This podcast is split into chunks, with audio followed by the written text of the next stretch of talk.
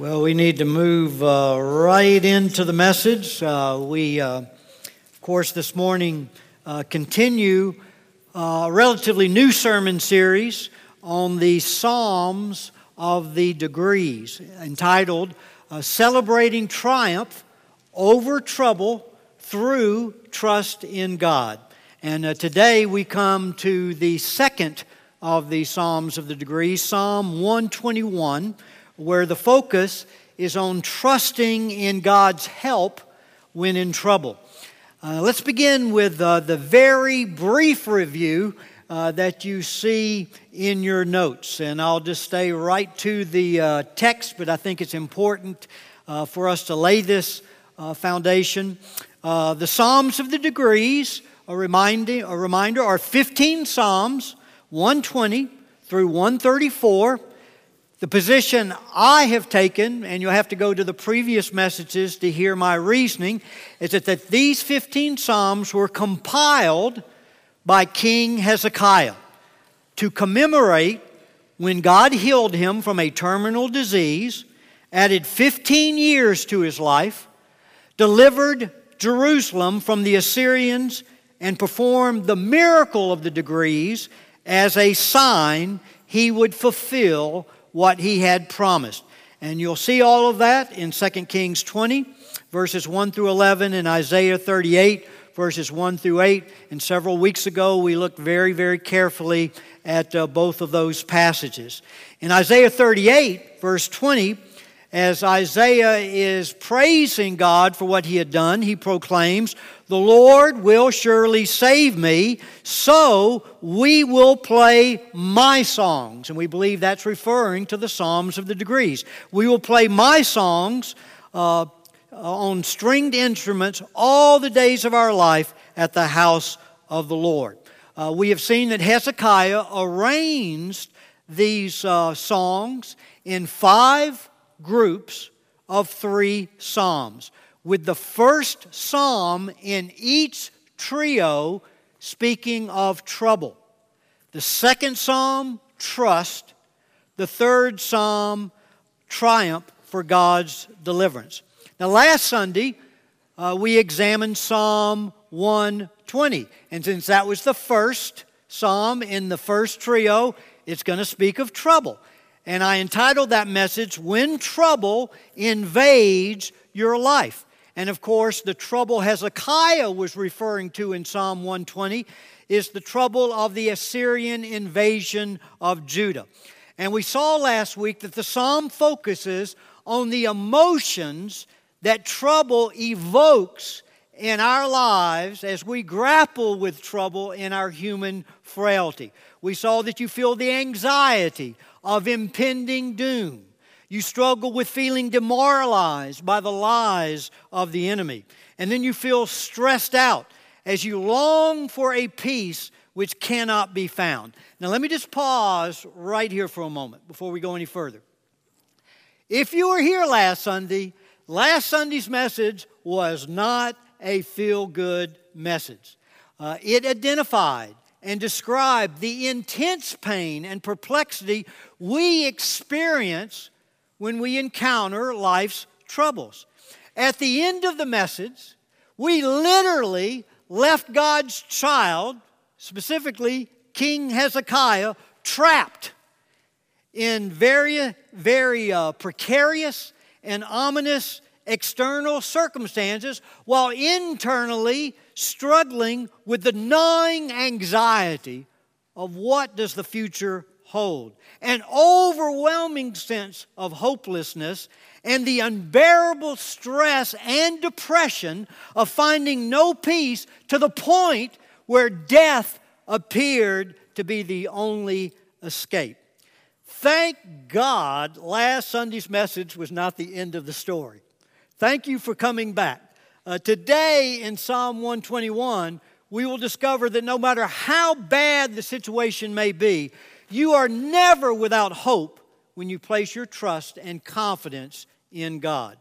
So look now, and this is very important information for us to uh, nail down that will make Psalm 121 really come alive for us. Look at the historical background to Psalm 121. Psalm 121 shifts from the trouble created by the Assyrian invasion that we looked at last week in Psalm 120 to the trust Hezekiah placed in God. Humanly speaking, as we saw last week, the situation was as desperate as could be imagined. The dreaded Assyrian army had literally overthrown every city in the nation of Judah, with Jerusalem being the last holdout.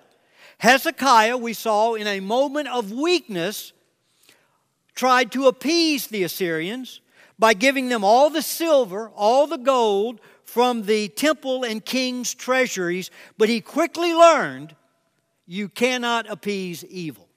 You have to overcome it. You have to overcome it.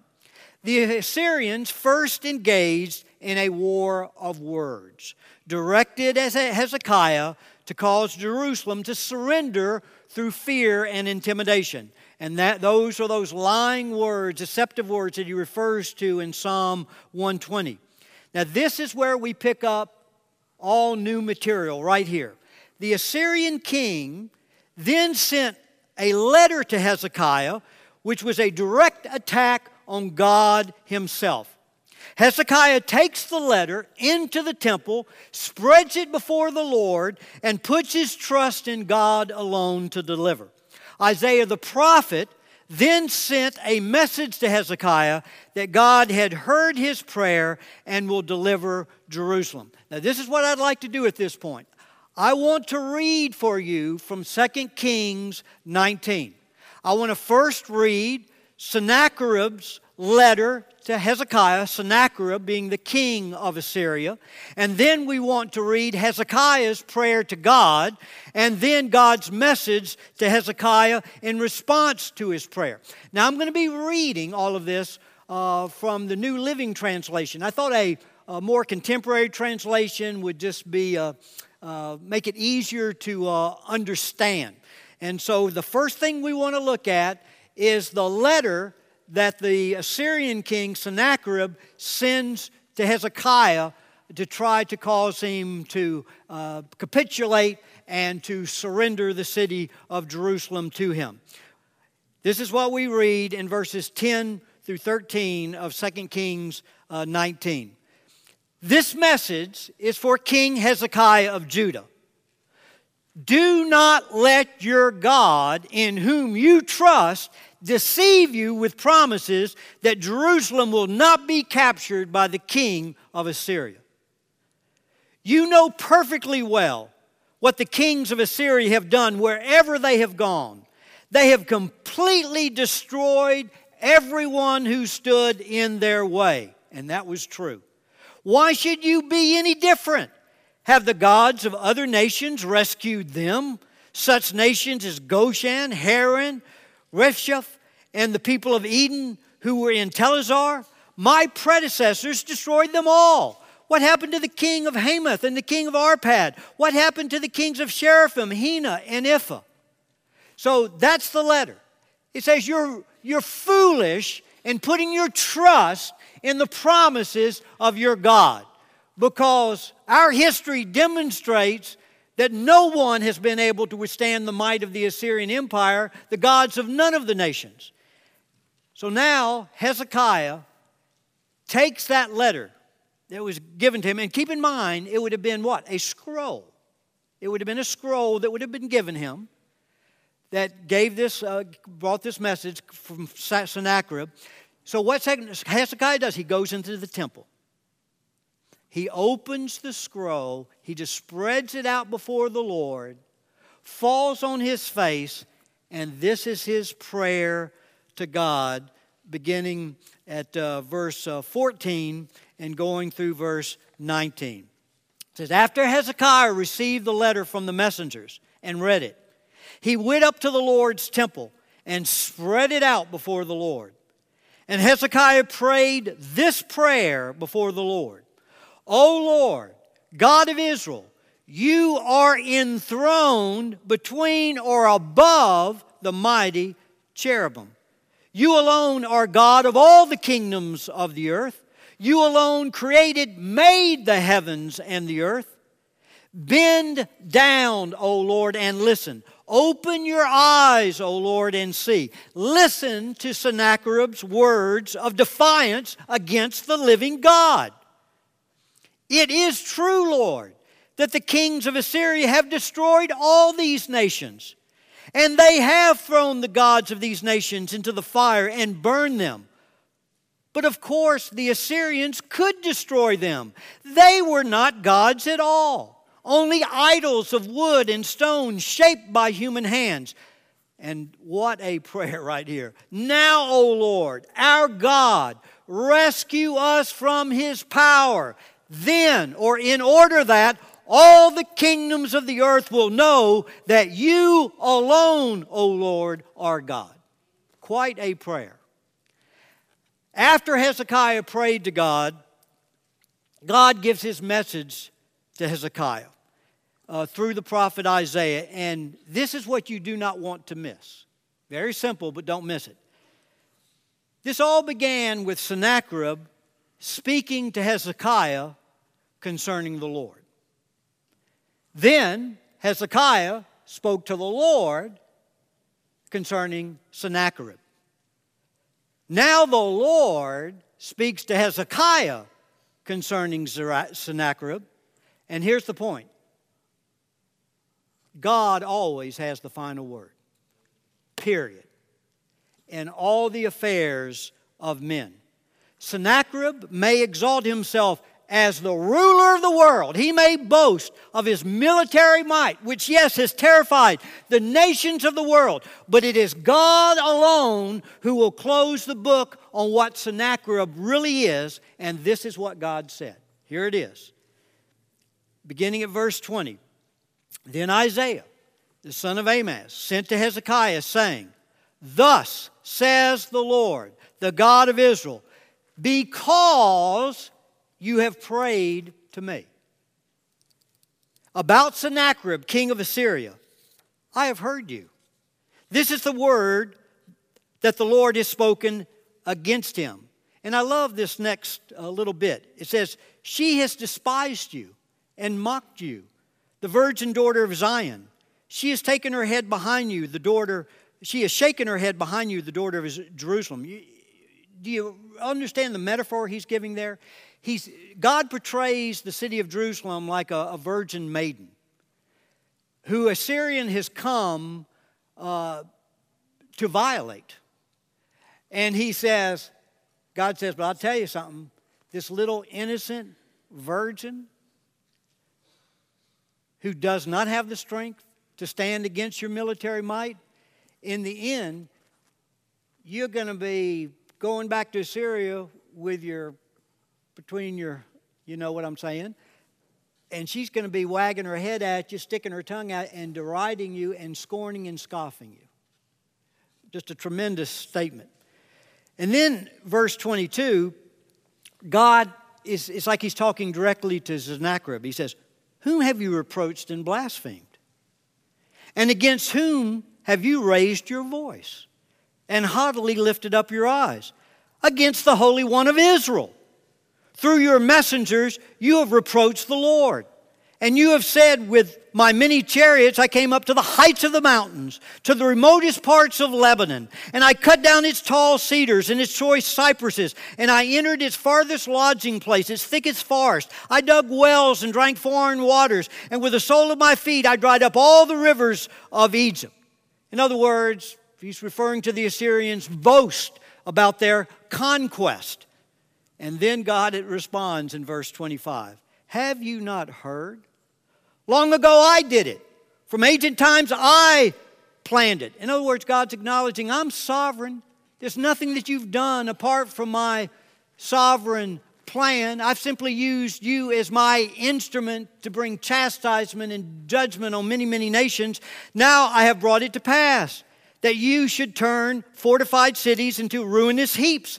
Therefore, their inhabitants were short of strength. They were dismayed and put to shame. They were as the vegetation of the field and as the green herb, as grass on the housetop is scorched before it is grown up. But I know you're sitting down. This is God speaking to Sennacherib. And you're going out and you're coming in. And you're raging against me. Because you're raging against me and because your arrogance has come up to my ears, therefore I will put my hook in your nose and my bridle in your lips. By the way, that was one of the most favorite pastimes of the Assyrians. When they would capture an enemy, they would have these long, huge hooks, like a fish hook. And they literally put them through the nose or the jaws of their enemies and lead them like a, like a dog on a, on a leash. So God picks up on that and he says, Therefore, I'll put my hook in your nose and my bridle in your lips, and I will turn you back by the way which you came. And then in verse 32, we read, Therefore, thus says the Lord concerning the king of Assyria, He will not come to this city or shoot an arrow there, and he will not come before it with a shield or throw up a siege ramp against it. By the way that he came, by the same he will return. And he shall not come to this city, declares the Lord. For I will defend this city to save it for my own sake and for my servant David's sake. Now, with that historical background, we go now to Psalm 121, which again Hezekiah wrote to express the confidence and the trust he placed in the Lord during the Assyrian invasion. So please turn in your Bibles to Psalm 121 and uh, follow as I read it. Psalm 121. And you'll see that this psalm is so much brighter than last week's psalm. Again, Psalm 120, the first of that trio, trouble. But here the focus is trust in God. I will lift up my eyes to the mountains. From where shall my help come?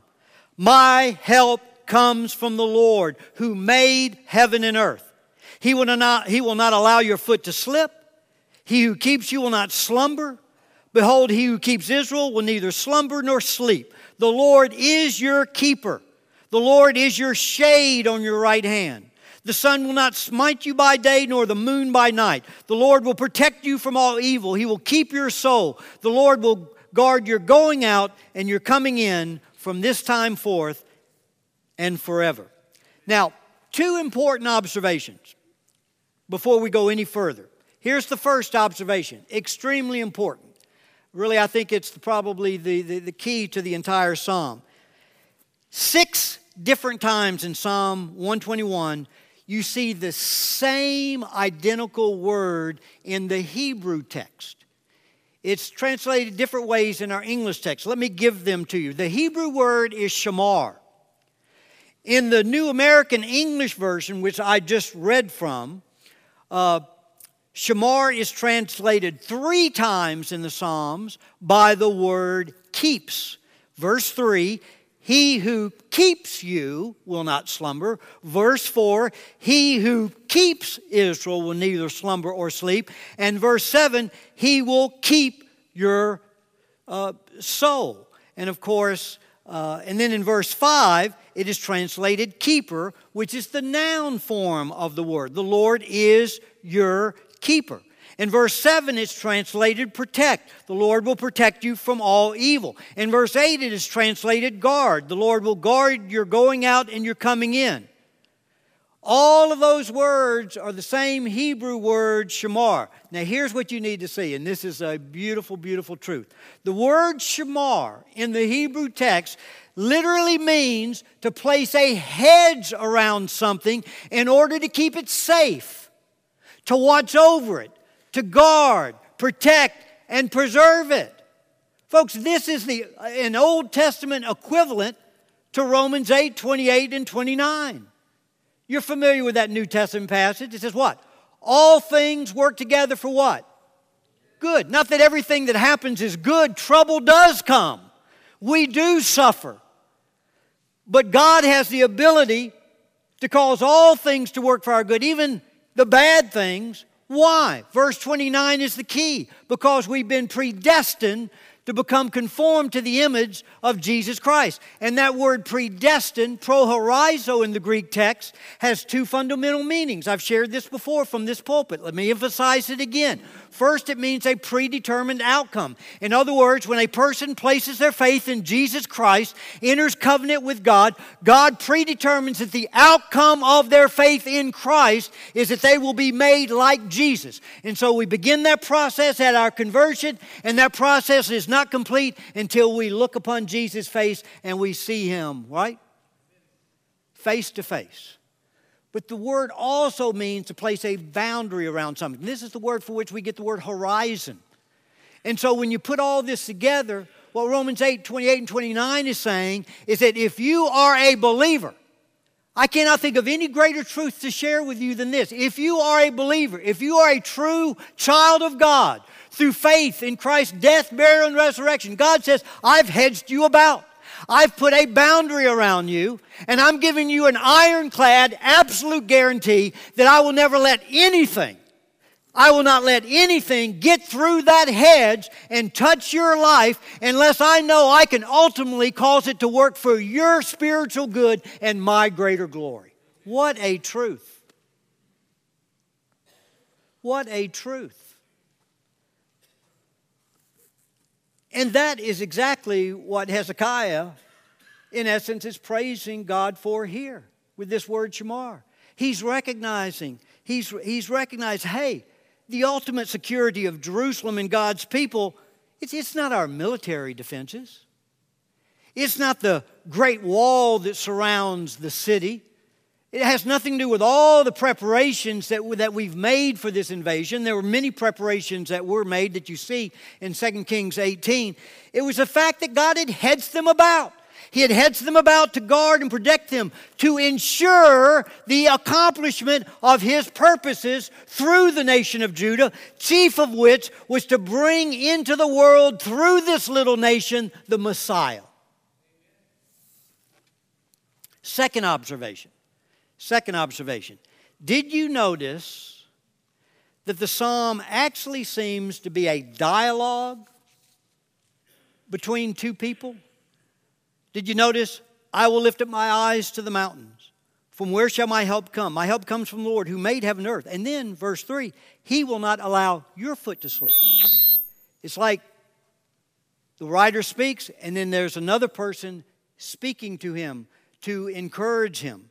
Uh, what you have here is what you see in so many, many Psalms. It is actually a dialogue that is going on inside the writer of the psalm himself. He is speaking, listen now, don't miss this. He is speaking God's truth to himself to strengthen and encourage his faith in God. And this brings us to a powerful application. How do you overcome those anxious thoughts that we talked about last week when you encounter trouble? How do you overcome and dispel the demoralizing lies of the enemy that throws you into just a hopeless state? How do you climb out of the pit of depression? I'll tell you how. You stop listening to yourself and you start speaking to yourself. You start speaking God's truth to yourself. The battlefield is ultimately where? The mind. What controls your thoughts controls you. Faith comes by hearing, and hearing by what? The Word of God. When trouble comes, when trouble comes, you have a choice. Every one of us has a choice. You can focus on the trouble. You can focus on the size of the problem. And I guarantee if you do, it will only become bigger and bigger until you are literally crushed under the weight of it all. Or you can meditate in God's Word on the size of your God and His ability, not only to bring you through the trouble, but in the process to strengthen your relationship with Christ and to make you more like Him. So look now at the first point from Psalm 121, which you find at the top of the second page in your notes. When trouble invades your life, we learn from Hezekiah place your trust in the Lord who made heaven and earth. Look at verses 1 and 2 again. I will lift up my eyes to the mountains. From whence shall my help comes? My help comes from the Lord who made heaven and earth. Now, going back to the historical account in 2 Kings 19, look again how this correlates exactly with how uh, Hezekiah prayed.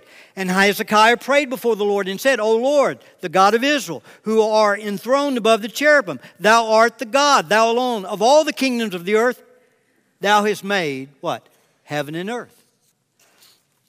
The ground, listen now, the ground for Hezekiah's confidence that God would deliver him from the Assyrians was that his help comes from the Lord who made heaven and earth.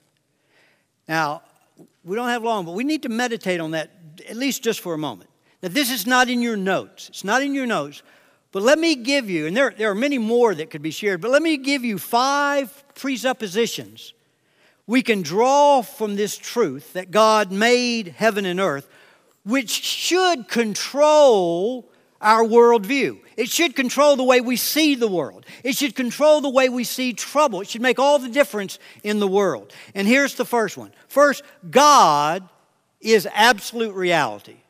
You say, Andy, what do I mean by what do you mean by that? That he's absolute or ultimate reality. Let me make it very simple. Nothing existed before God. Nothing, nothing, nothing existed before God. And therefore, nothing exists outside of God which He did not create. And therefore, God is sovereign over all. Amen? Second presupposition God is the only truly independent and self sufficient being that exists. In contrast, since everything else was created by God, since everything else was created by God, everything outside of God is totally dependent upon God and stays in being only by God's will. Again, God is sovereign over all. So He's sovereign, He's the ultimate reality behind all things. He's the only independent, self sufficient being in the universe. Everything else is totally dependent upon him and only exists by his only continues to exist by his will and by his will alone. Third presupposition God is constant. In other words, He's the same yesterday, today, and forever. He cannot be improved. He is not becoming anything. He is who He is. Fourth, God is the absolute standard of truth and goodness and beauty, and everything he wills or does is consistent with who he is and what he has promised. And then, five, God is the most important reality and most valuable person in the universe. He is more worthy of trust, allegiance, and adoration than all other realities, including the entire universe put together. Now, to get this where the rubber meets the road, look at the next three questions in your notes. This drives it home in a very practical way. If my help, if this is really, really true, and it is, so if my help comes from the Lord who made heaven and earth, is there any trouble too difficult he cannot overcome? Is there? No, of course not. Look at the second question. If my help comes from the Lord who made heaven and earth, is there any enemy too powerful he cannot defeat? Of course not. And then, third, if my help comes from the Lord who made heaven and earth, is there any need too great he cannot meet? Of course not. And that's the point that Hezekiah is making. He suddenly, he suddenly realizes that my help is in the Creator, the one who made heaven and earth, the all sovereign God. This Assyrian king is nothing in comparison to God. Now, he may be something in comparison to me, but in comparison to God, he's absolutely nothing. And God is ultimately in control and therefore I'm going to put my trust in, in Him. Uh, look at the second point. When trouble invades your life, place your trust in the Lord who will keep you. This goes back to that word shamar, that He's hedged you about to watch over you, to guard you, to protect you. And look at those next three bullet points. The Lord will keep you from falling. The Lord will keep you from falling. That's what Hezekiah realizes. He will not allow your foot to slip. He who keeps you will not slumber. Behold, he who keeps Israel will neither slumber nor sleep. In other words, this God that's hedged you about, he never slumbers, he never sleeps. He's constantly watching over you to guard you, to protect you. And he will keep me, Hezekiah is saying, from falling to the Assyrians. He will keep me upright and give me the victory in this situation. I don't know how, I can't see it at this point, but I'm going to put my trust and my faith in Him. Amen? I think of Jude, the book of Jude in the New Testament, verse 24. Now to Him who is able to keep you from falling and to present you before his glorious presence without fault and with great joy. To the only God our Savior be glory, majesty, power, and authority through Jesus Christ our Lord before all ages, now and forevermore. Look at the second bullet point. The Lord will guard you when the enemy attacks. The Lord will guard you when the enemy attacks. Verses 5 and 6 The Lord is your keeper. The Lord is your shade on your right hand. The sun will not smite you by day, nor the moon by night. The right hand is a soldier's sword hand.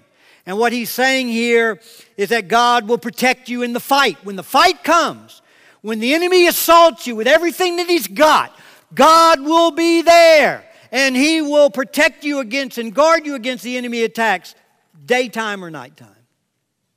Because he never slumbers, he never sleeps. And then look at the third bullet point the Lord will protect you from being spiritually harmed by evil. The Lord will protect you from being spiritually harmed by evil. Verses 7 and 8 The Lord will protect you from all evil.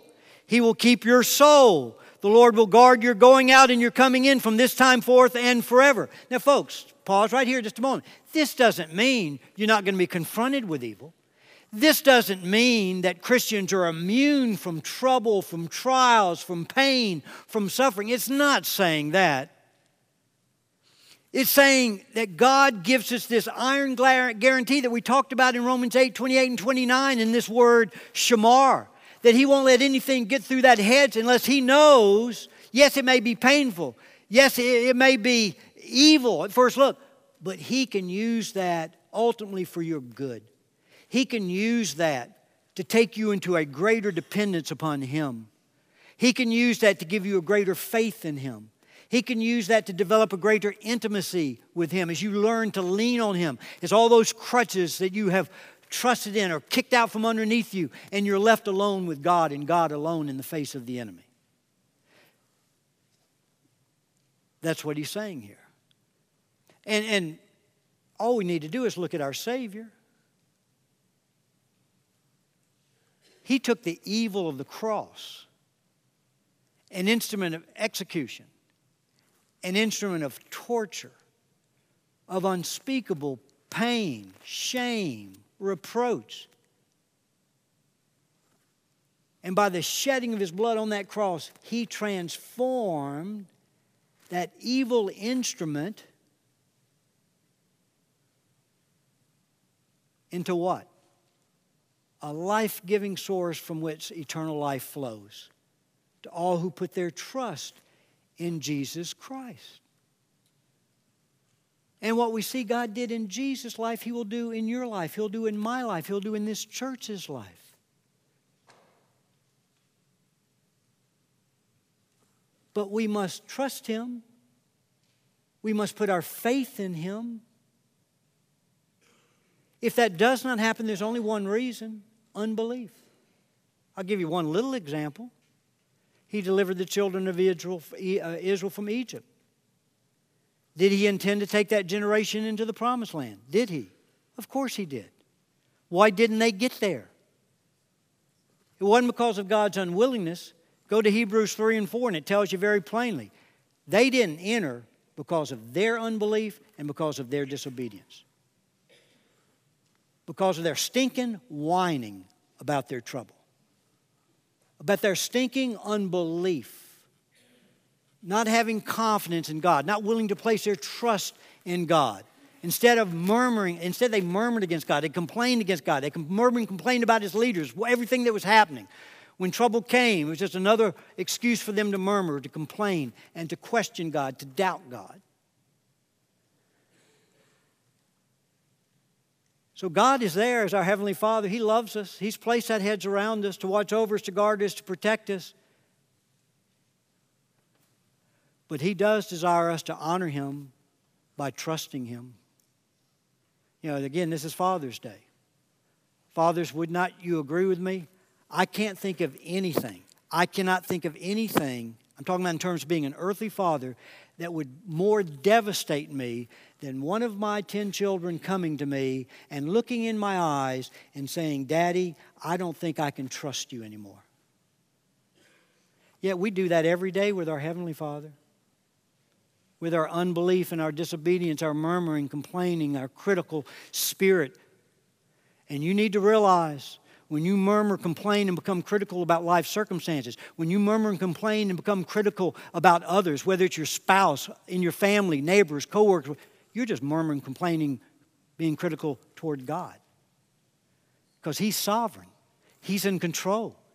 He wants to use all of those circumstances, all of those people, no matter how difficult, no matter how odd, peculiar, He wants to use them to shape your life, to mold your life and the first thing you have to do is bow and say, God, I surrender to you. God, I give you the freedom to arrange the circumstances in my life the right, in the way that you deem best to accomplish your purposes. So Lord, it's, it's enough. I'm going to trust you. I'm going to trust you as sovereign God. And so, in every circumstance, in every relationship, my first response will be, although I may not understand, I may not understand what's, how you're going to work it all, I'm going to thank you. Thank you for this circumstance. Thank you for this person. Thank you for this. I put my trust in you. That you have hedged me about. You're watching over me even in this, to guard me, to protect me, and to cause it to work for my good and your greater glory. Uh, two closing lessons, and then we're done. And these are important ones. Uh, hopefully, we'll be able to amplify on this on, uh, in other Psalms as we go forward. Two closing lessons. First one, very important. The prayer of faith makes a difference. Prayer changes things. God responds to our prayers. There are things that do not happen that would have happened if we would have prayed and trusted God. That's the reality. You see that all through the Bible. I mean, one of the most classic examples is what? Ezekiel 22. God said, I, I searched for a man. I searched for just a single man to stand in the gap so that I would not destroy the land. But sadly, he says, What? I could not find one. And therefore, he said, My wrath has come against them. And there are many, many other. I mean, we even saw uh, uh, earlier in uh, with Hezekiah. You remember the very first message? We looked at the very beginning of Hezekiah's reign. He, t- he took the throne at the age of 25. Israel, the, the nation of Judah couldn't be in a worse situation. I mean, they were just evil. They had turned their backs on God.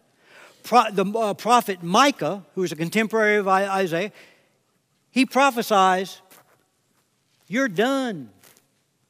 God's going to bring in the Assyrians, and you're done. He's tired of your wickedness, He's tired of your sin. And we saw how Hezekiah humbled himself before the Lord. He repented. He orchestrated this national revival as he turned the people back to God. And the scripture says, as clear as about, it says, and the Lord, this is, I'm not, I'm not, this is literal language. And the Lord changed his mind about the misfortune that he had intended to bring against Israel. And, and this, you say, well, I thought God's sovereign. Here's the thing you need to recognize He's sovereign. He's always going to be true to His character. And because God's holy, He's going to punish sin. But because God is loving and merciful, when He sees repentance, when He sees humbling, His loving heart responds to that. And He stoops in humility to save and to change. So the prayer of faith makes a difference. 2 Kings 19 20, we already read it. This is Isaiah the prophet speaking to Hezekiah, giving him God's message because. Notice that, circle that. Because you have prayed to me about Sennacherib, king of Assyria. I've heard you, and then you heard what God committed to do that he would defend this city. Sennacherib would never, his army would never shoot an arrow, never put up a siege wall. And God would defend the city, and uh, the Assyrian king would, go, would leave in defeat. Uh, look at the second lesson, and I love this one about prayer. The chief purpose in prayer, and maybe this is why we don't see more answers to prayer, because so many of our prayers, uh, it's just uh, an expression of self gratification, of selfishness. It says the chief, chief purpose in prayer is for God to be exalted in the answer. That is the chief purpose of prayer, that in the answer to the prayer, when people see that answer, they say, God did it. It puts God on display where he's magnified and honored. And look at how Hezekiah prayed. It's amazing. He, he doesn't really whine about their situation. He doesn't beg, plead, uh, some reluctant God to come through for them. He says, And now, O Lord our God, I pray, deliver us from his hand. Why? In order that all the kingdoms of the earth may know that thou o uh, alone, O Lord, art God. Amen. And that's how God wants us to pray. He wants to see prayer as a tool, not just to execute God's will, but to put God on display in the answer as we surrender uh, to Him. So, Psalm 120, the trouble of the Assyrian invasion. Psalm 121, trust. Trust in God. And then next week will be very, very exciting as we look at the triumph of deliverance. We're going to look at next week, okay, now that Hezekiah put his trust in God, what did God do? How did he deliver his people?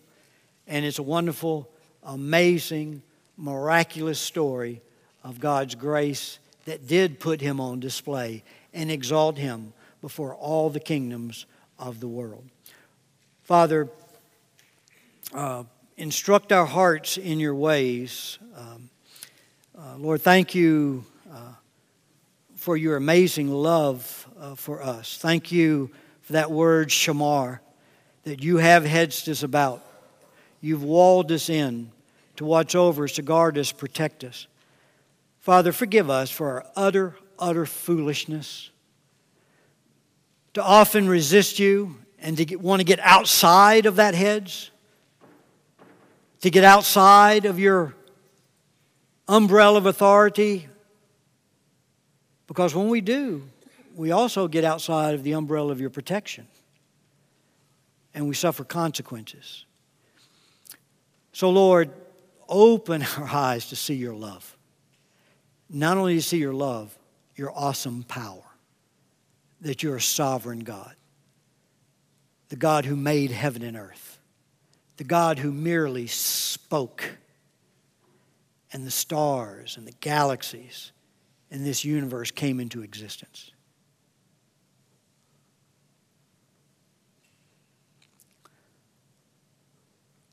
Lord, you know where each person in this sanctuary is right now in terms of their life, in terms of their walk with you.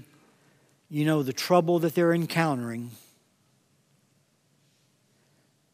We thank you that you are sovereign. We acknowledge there's no trouble that we're facing right now that you did not allow, and you did not allow ultimately for our spiritual good and your greater glory. And so, Lord, give us the grace to stop whining, to stop complaining, to bow in surrender before you and in repentance and like Hezekiah, to put our trust in you. Trusting that you will cause whatever that trouble might be to draw us closer to you, to take us deeper in our walk with you, and to demonstrate your glory as you're put on display in and through our lives. For it's in Christ's name we do pray. Amen.